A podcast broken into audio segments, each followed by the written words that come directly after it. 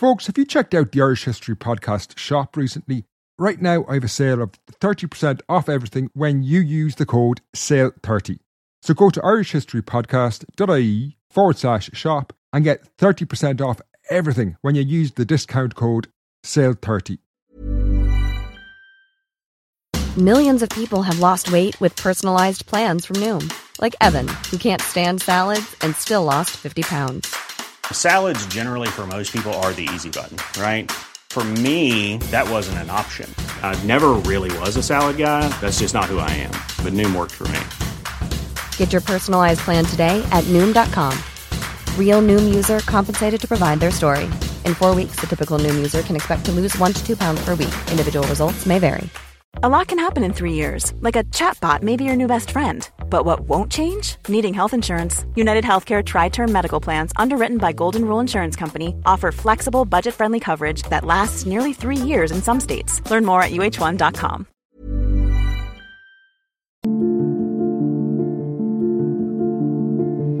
Hello and welcome to the Irish History Podcast. This is the first episode in the series Partisans Irish Stories from the Spanish Civil War, created by myself, Fin Dwyer, and Stuart Redden. Over the next 10 episodes, this series will unearth fascinating, if somewhat forgotten figures from Irish history. These include communists, republicans, Catholics, fascists, and spies, all of whom shared one thing in common for one reason or another, they travelled to Spain in the late 1930s to fight in the Spanish Civil War. Between 1936 and 1939, Spain was torn apart by a highly unusual civil war. While the battles were fought on Basque, Catalan, and Spanish soil, they had far reaching consequences. Pretty much every other country in Europe, and indeed many further afield, were affected in some way, shape, or form by this conflict. Ireland was no different, and around 1,000 Irish people would take part in the Spanish Civil War. They served as soldiers, journalists, nurses, propagandists, and indeed some were even refugees, fleeing the horrors war inflicted on them. In Spain, Irish people would rub shoulders with some of the most famous and indeed notorious figures of the 20th century. Veterans of the Spanish Civil War would go on to play pivotal roles in the Second World War while literary figures such as George Orwell and Ernest Hemingway were also drawn to the conflict. The Irish partisans we are going to meet would fight, bleed, and in some cases die on the same battlefields as these people. While the focus of the series is on the experiences of Irish people, today's show focuses on Spain, explaining the backdrop and context to the Civil War. To truly understand its significance, though, we need to begin in the Second World War, at what is often considered to be the greatest battle in world history and work our way back. By the end of the episode, we will start to weave in Irish stories. This series is funded by listeners of the podcast just like you. The original research, which utilises numerous archives and includes never before published material, involves considerable costs. The Irish History Podcast is completely independent and not supported by any institution or grant. It's based on people, as I say, like you, who have chosen to support this work at patreon.com forward slash Irish podcast. That's patreon.com forward slash Irish podcast.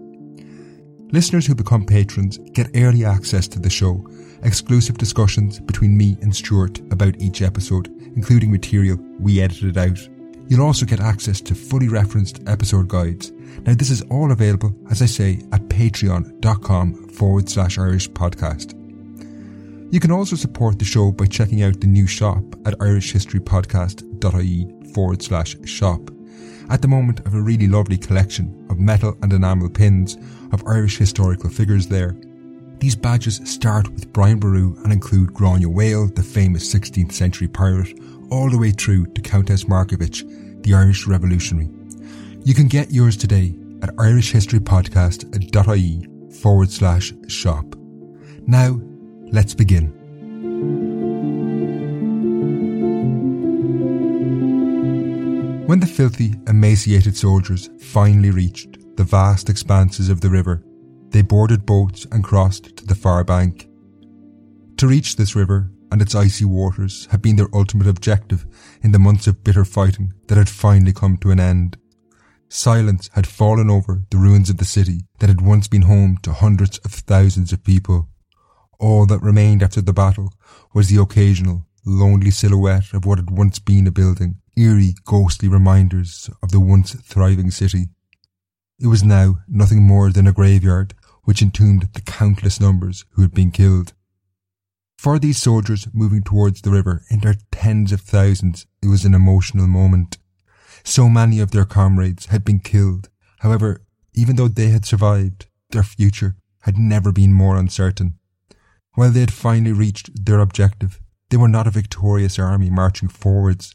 These bedraggled men were what remained of the German Sixth Army, who were being shipped across the River Volga to begin what would be for the few who survived it a decade in captivity in Russian gulags. The city they left behind was the ruins of Stalingrad, a place of terrible memories, but also where the most important battle of the Second World War had taken place. It was February 1943, and in the previous five months of fighting, individual life had lost all value. The Russian defenders were caught between the hammer of 300,000 German soldiers pouring into the city and the anvil of the River Volga behind them. This had forced them into a bloody defence of the city. The Germans had already advanced deep into Russia, and many feared that a defeat at Stalingrad would be a fatal blow to the Soviet army. In the early days of the battle, a Nazi victory had seemed imminent. However, even though their advance units had managed to punch through Soviet lines in places, reaching the banks of the Volga, the defenders somehow had managed to hang on, and the advance slowed to a halt. No matter how much the Germans had pressed forward or pounded Stalingrad from the air, they could not dislodge the Russian defenders. Ultimately, it was the supreme competence of the German army that was their undoing. Neither they nor the Russian defenders were aware of major developments taking place to the north and south of the city. Fearing they would be captured and reveal the details, the Russian High Command had not even told their own soldiers inside Stalingrad they were about to launch an audacious bid to end the battle. In November, two Russian armies, one to the north and another to the south, smashed through the German flanks, encircling the entire city and a large tract of hinterland, catching the Germans unaware.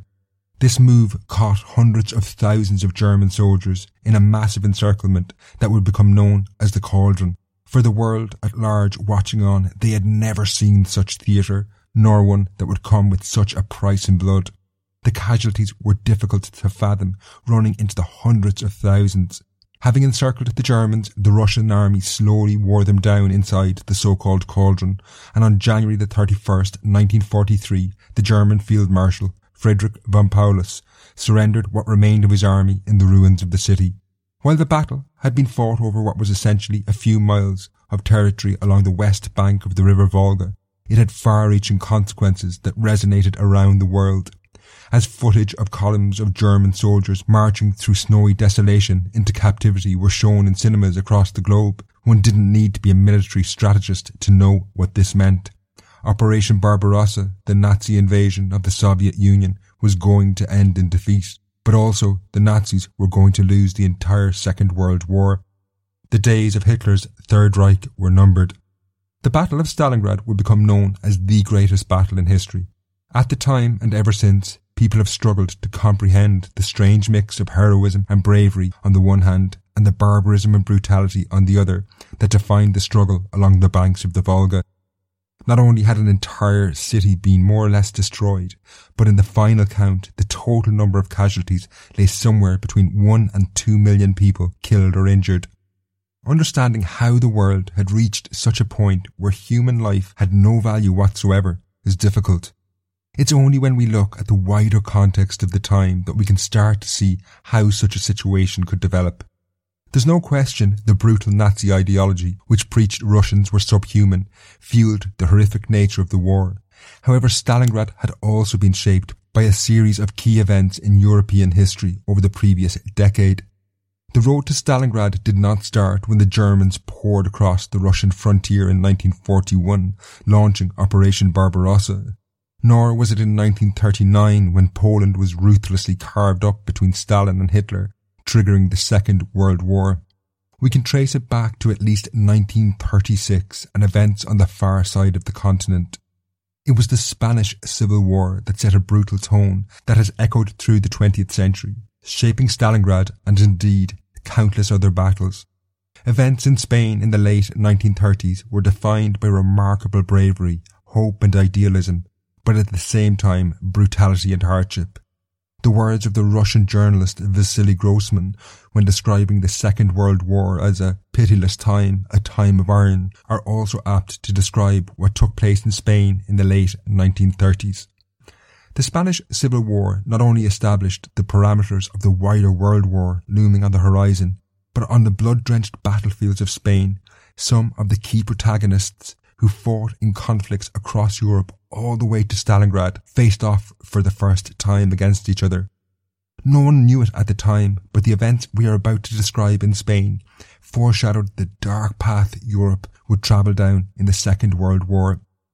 Indeed, our story begins in the early 1930s, at the start of the crisis that led to the Spanish Civil War, but this was a time of hope and optimism for many in Spain. Life is full of what ifs. Some awesome, like what if AI could fold your laundry? And some, well, less awesome, like what if you have unexpected medical costs? United Healthcare can help get you covered with Health Protector Guard fixed indemnity insurance plans. They supplement your primary plan to help you manage out of pocket costs. No deductibles, no enrollment periods, and especially no more what ifs. Visit uh1.com to find the Health Protector Guard plan for you.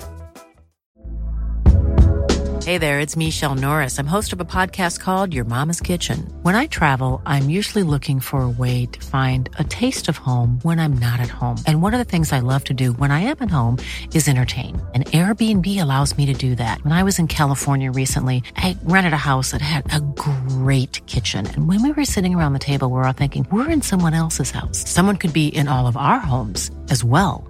If you have a home, but you're not always at home, you have an Airbnb. Your home might be worth more than you think. Find out how much at airbnb.com/slash host. This episode is sponsored by BetterHelp. Recently, I had a minor argument with a close friend that brought up things from my past that I really needed to get off my chest. I think we've all been there. Now, I found therapy a really great way to work through these issues. For me, I really like online therapy, and BetterHelp is a really great online service that allows you to make space for therapy no matter how busy you are. BetterHelp is convenient, affordable, and gives you the support you need, but also works around your schedule. It's really easy to get up and running with a therapist on BetterHelp. You just fill out a brief questionnaire to get matched with a licensed therapist, and you can switch therapists at any time for no additional charge. You can do your sessions by text, phone, or video call, whichever suits you best. It's all about flexibility, working around your schedule. At the moment, BetterHelp are offering listeners to the show 10% off their first month. Get it off your chest with BetterHelp. Visit betterhelp.com slash Irish history today to get 10% off your first month. That's BetterHelp, H-E-L-P dot com slash Irish history. The immediate road to civil war in Spain began when the tectonic plates of Spanish society and politics began to shift in the early 1930s. The country had been ruled by a dictator, Manuel Primo de Rivera, through most of the 1920s, but when he fell from power, this precipitated major change. By 1931, the monarchy in Spain had also been deposed and a new republic declared. This seemed to usher in what appeared to many to be a new liberal epoch. The Catholic Church, the core of the conservative establishment, lost its special status. All state subsidies to the church were brought to an end and the Jesuit order was banned. The changes went even further, however. The first government of the Republic, left-wing in outlook, introduced other major reforms. Women were given the vote for the first time, while workers received increased rights, and the region of Catalonia was granted increased autonomy. However, from the outset, this new republic was doomed. The measures outlined above alarmed what might be called traditional Spain. The Spanish army, right-wing politicians, the Catholic Church, big business and landlords felt their dominance was under threat and they immediately began to plot the downfall of the Republic. Indeed, within a year, an army general, José Sanjurjo, attempted a coup d'etat in 1932. While the coup failed and Sanjurjo was imprisoned, this was an early and clear indication that Spanish conservatives had no issue in using any tactic to bring an end to a republic they despised. However, opposition to the republic not only came from conservatives, Spain's working class was among the most radical in Europe. The largest trade union in the country, the National Confederation of Workers, known by its initials in Spanish as CNT, was also utterly hostile to the new government for very different reasons. With several hundred thousand members and growing rapidly, this trade union was the largest anarchist organisation in the world. Its members not only wanted a socialist revolution, but also identified the state itself as being a tool of oppression which would be swept away in their revolution. In a society where employers had hired pistoleros or gunmen to kill union leaders, the uncompromising politics of the CNT were appealing to the working class. The fragile Spanish Republic grew increasingly unstable and brittle as the 1930s wore on. A right-wing government, which took power in elections in 1933, only served to inflame tensions further when they reversed the reforms that had benefited the poor. A left-wing uprising against this government the following year was ferociously suppressed with a massacre of 1,000 workers and this event was in many eyes a point of no return. An irreconcilable gulf was emerging in Spanish society, one that was embodied in attitudes towards one man in particular, General Francisco Franco, the man who had suppressed the uprising of 1934, slaughtering the workers in the process. The left called Franco a butcher, while the right hailed him as the saviour of the Republic, a somewhat ironic title for a man who would in time lead a coup against that very Republic. Increasingly, Spanish society was split into two belligerent camps. The Irish priest Alexander McCabe, the rector in the Irish College in Salamanca, had noted the subtle differences that could be seen in society. Writing in his diary, he claimed in the 1920s the rich and poor had tolerated each other, but in 1933 he said, Since the fall of the monarchy and the coming of the republic, the social spirit has changed. Rich and poor tend to keep apart, to be naturally hostile. Sporadic violence and political tensions continued to grow through 1935, and when elections were called for February 1936, it was increasingly clear the Republic was on borrowed time, although no one had any idea what lay ahead. Both right and left-wing leaders proclaimed they would not accept defeat in these elections, Ultimately, Spanish democracy entered its final deadly phase when a coalition of left-wing parties known as the Popular Front won the election by the narrowest of margins. Out of a total of 9.5 million votes, only 80,000 ballots separated the Popular Front from their rivals on the right. However, due to the particulars of Spain's electoral system, they were able to form an overall majority. This new Spanish government, however, was clearly going to struggle. They were caught between the conservative opposition who wanted absolutely no change and the working class who wanted a total transformation of society. The two major trade unions, the anarchist CNT and the socialist UGT, with a combined membership which now exceeded 3 million workers, were pushing hard for a revolution. Indeed, through the early months of 1936, it seemed this had already begun as tens of thousands of peasants began to occupy farms, violent strikes were increasingly common in the cities, and churches, a symbol of the elite of Spanish society, were being attacked. Meanwhile, the conservatives were beginning to coalesce around the idea of a fascist dictatorship.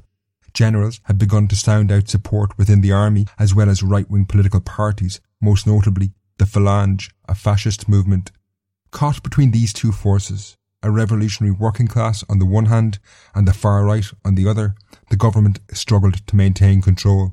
Violence and assassinations became increasingly common. Indeed, right-wing politicians would ultimately claim there had been 345 political murders in the first five months after the elections of 1936. While this figure is disputed, there's no doubt Spain was sliding towards a revolution or a fascist coup. The situation was increasingly unsustainable but the stakes could not have been higher for either side. The left knew many of them would face death squads in the event of a dictatorship.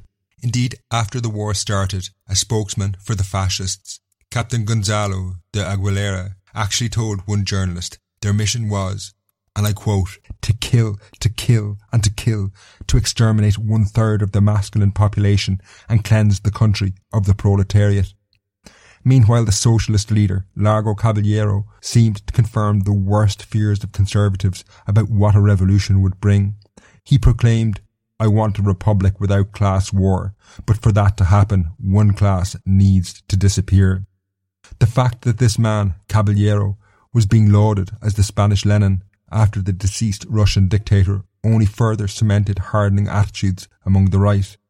While they naturally disliked the idea of socialism, which promised to nationalise land and large scale industry, any mention of the Russian Revolution struck a deep nerve in the conservative psyche.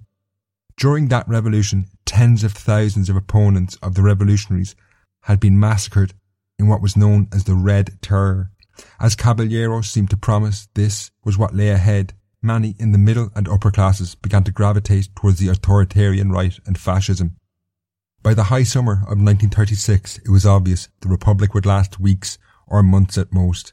The levels of violence were approaching those experienced in Ireland during the War of Independence, but this paled in comparison to what was about to be unleashed when the forces of the right finally attempted their coup d'etat in mid-July.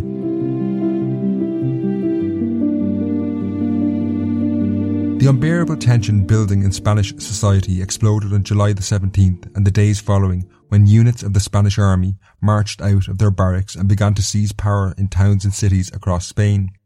They were acting under orders of generals who had been planning this move for months in conjunction with conservative and fascist politicians. They planned to overthrow the government in Madrid using the justification always employed by plotters in such situations that they were acting in the national interest to preserve law and order However, it was long obvious there was no such thing as a Spanish national interest. While the Catalans and the Basques wanted to determine their own fates, the working class and the ruling class had two very different visions of what the country should be. Despite their months of planning and the advantage of taking coordinated action in several places at once, the plotters in the army had vastly underestimated their opponents. While the Popular Front government was paralysed, the Spanish working class, long preparing for a revolution, immediately fought back. The trade unions, the anarchist CNT and socialist UGT, knew their membership would pay a price in blood if the coup succeeded. In cities and towns across Spain, these unions, along with left-wing political parties, began to arm their members.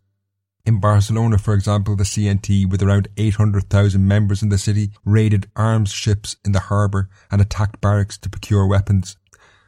The coup was defeated in nearly all major industrial cities, notably Barcelona, Bilbao, Malaga, and most importantly, the capital of Madrid.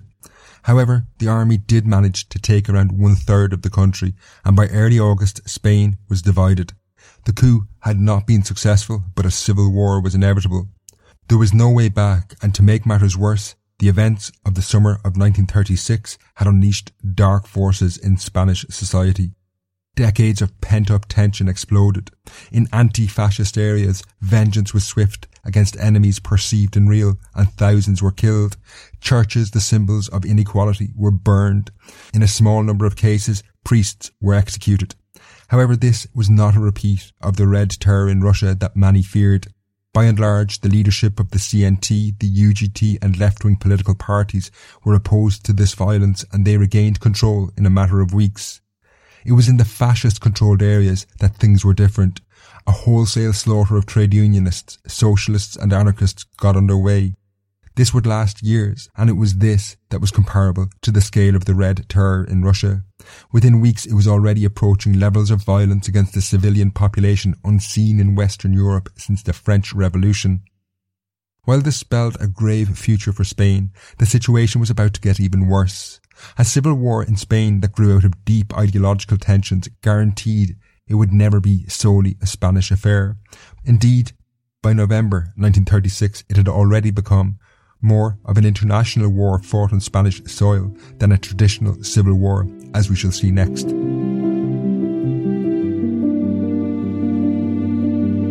For other countries in Europe, the outbreak of the war in Spain was deeply alarming. It could have huge consequences. A Spanish government, for example, could take control of the Straits of Gibraltar, a critical sea lane that was the gateway to the Mediterranean Sea and the Suez Canal. However, equally, if not more important, was the fact that the war unfolding in Spain had strange and unique qualities. The multifaceted conflict that pitted fascist against anti-fascist, the rich against the poor, socialist against capitalists, and the regional rights of the Catalans and the Basques against those of a central government seemed to mirror local circumstances in many countries across the world. Many people on both the right and the left could identify with one side of the struggle or the other, believing it reflected their own personal struggles at home. In this context, the Spanish Civil War would quickly become internationalized. Indeed, from the earliest days, Nazi Germany and Fascist Italy were supporting the Spanish generals. Then, although initially hesitant, Stalin, the dictator of the communist Soviet Union, began to send aid to the anti-fascist side in the autumn of 1936 as did the socialist government in Mexico. They were soon followed by legions of ordinary people drawn to the conflict for their own reason. By 1937, thousands of volunteers began pouring into Spain to fight in this war. Among them were around 1,000 Irish people. Many of them would be shocked by the reality of what lay ahead of them in Spain. Even for veterans of the Irish War of Independence, the Spanish Civil War was far removed from their experiences of political violence. Within months, it had developed a ruthless characteristic that unnerved many. This was seen when the fascists began to besiege Madrid in the late autumn of 1936. Fueled by a paranoia about a fascist uprising in the city, the communist Santiago Carrillo, along with the anarchist Amor Nuno, oversaw the execution of 2,000 prisoners in the city in November. Meanwhile, the fascists were killing people in the thousands behind their lines. Nevertheless, the risk involved did not deter Irish volunteers, and some of them were among the first to arrive. Indeed, in December 1936, the first native English speaker to die in the Spanish Civil War was killed at the Battle of Madrid. This was Thomas Patton, a Republican socialist and a native of Achill Island in County Mayo, who had come to fight on the anti-fascist side. Patton was just among the first of the thousands of international volunteers who would die in the Spanish Civil War. This would be their Stalingrad. Indeed, the war that lay ahead of them would have a direct impact on that battle seven years later on the Volga River in Russia. One small example was the carpet bombing of Stalingrad in the opening phase of that battle, which killed 40,000 people. This could be traced directly back to the Spanish Civil War. The bombing of Stalingrad was overseen by General Wolfram von Richthofen, who had commanded the Nazi Condor Legion in Spain. It was during the Spanish Civil War he had developed this tactic of carpet bombing, most notably in the horror he had rained down on the town of Guernica in the Basque country. The conflict that unfolded in Spain foreshadowed the brutal nature of warfare that would have devastating consequences in the Second World War, particularly on the Eastern Front. A few weeks after the start of the Spanish Civil War, the anarchist Buenaventura Durruti, who played a pivotal role in the opening phase of the war, explained the uncompromising nature of the battle that lay ahead for Irish people who travelled to Spain when he said, There are only two roads, victory for the working class and freedom, or victory for the fascists, which means tyranny. Both combatants know what's in store for the loser. We are ready to end fascism once and for all. However, the Spanish Civil War was also a time of great idealism. The promise that Madrid would become the graveyard of fascism inspired many around the world. Even for the supporters of fascism, it was also an idealistic conflict. They had framed their coup as a crusade, something that appealed to the Irish Catholics in particular, not least among them the first partisan of the series. Next week, we will meet the Irish American Catholic activist Aileen O'Brien.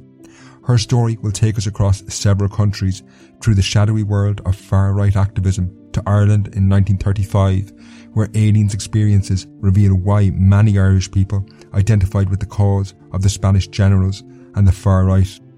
That episode is based on never before seen files gathered by Irish military intelligence on Aileen and her family, so it'll make for interesting listening. Finally, don't forget to check out the badges available at irishhistorypodcast.ie forward slash shop. Until then, Slán.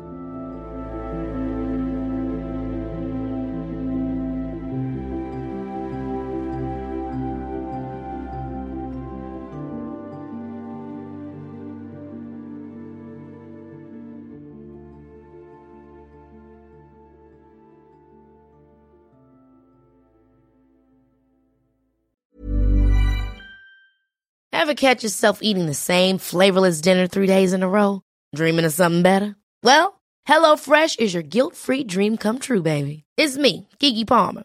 Let's wake up those taste buds with hot, juicy pecan-crusted chicken or garlic butter shrimp scampi. Mm. Hello Fresh. Stop dreaming of all the delicious possibilities and dig in at HelloFresh.com. Let's get this dinner party started.